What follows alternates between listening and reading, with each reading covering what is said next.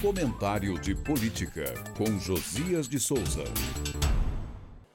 A batida da Polícia Federal em endereços do deputado Alexandre Ramagem nesta quinta-feira eletrificou a banda bolsonarista no Congresso. Correligionários de Bolsonaro na Câmara e no Senado haviam se reunido na véspera para traçar uma resposta legislativa à operação de busca e apreensão deflagrada na semana passada contra outro deputado, líder da oposição, Carlos Jordi. A investida contra a ramagem converteu a eletrificação do ambiente político em curto-circuito. Os parlamentares enxergaram nos mandados judiciais expedidos pelo Supremo Tribunal Federal um cerco do ministro Alexandre de Moraes ao braço parlamentar do bolsonarismo.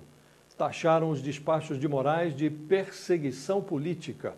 Avaliaram que o ministro se equipa para alcançar dois propósitos. Num, Moraes utilizaria os deputados como degrau para alcançar a jugular do próprio Bolsonaro, preparando a cena para pendurar no pescoço do mito sentenças criminais nos casos do 8 de janeiro e na montagem de um aparato de espionagem clandestina de adversários na ABIN. Noutro movimento, Moraes dinamitaria o plano do PL de usar Bolsonaro como cabo eleitoral de luxo nas eleições municipais. Jordi é pré-candidato à Prefeitura de Niterói.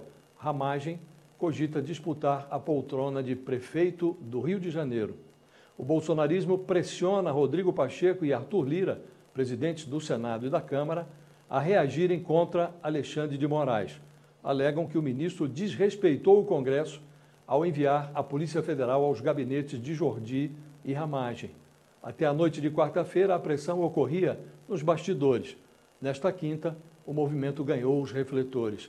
Presidente do PL, Valdemar Costa Neto, chegou a chamar Pacheco de frouxo. O bolsonarismo decidiu agir por conta própria. Planeja desencavar projetos anti-Supremo e promover a obstrução de propostas de interesse do governo no Congresso. O ambiente político tornou-se tóxico. Eu falo direto de Brasília para o podcast do Jornal da Gazeta.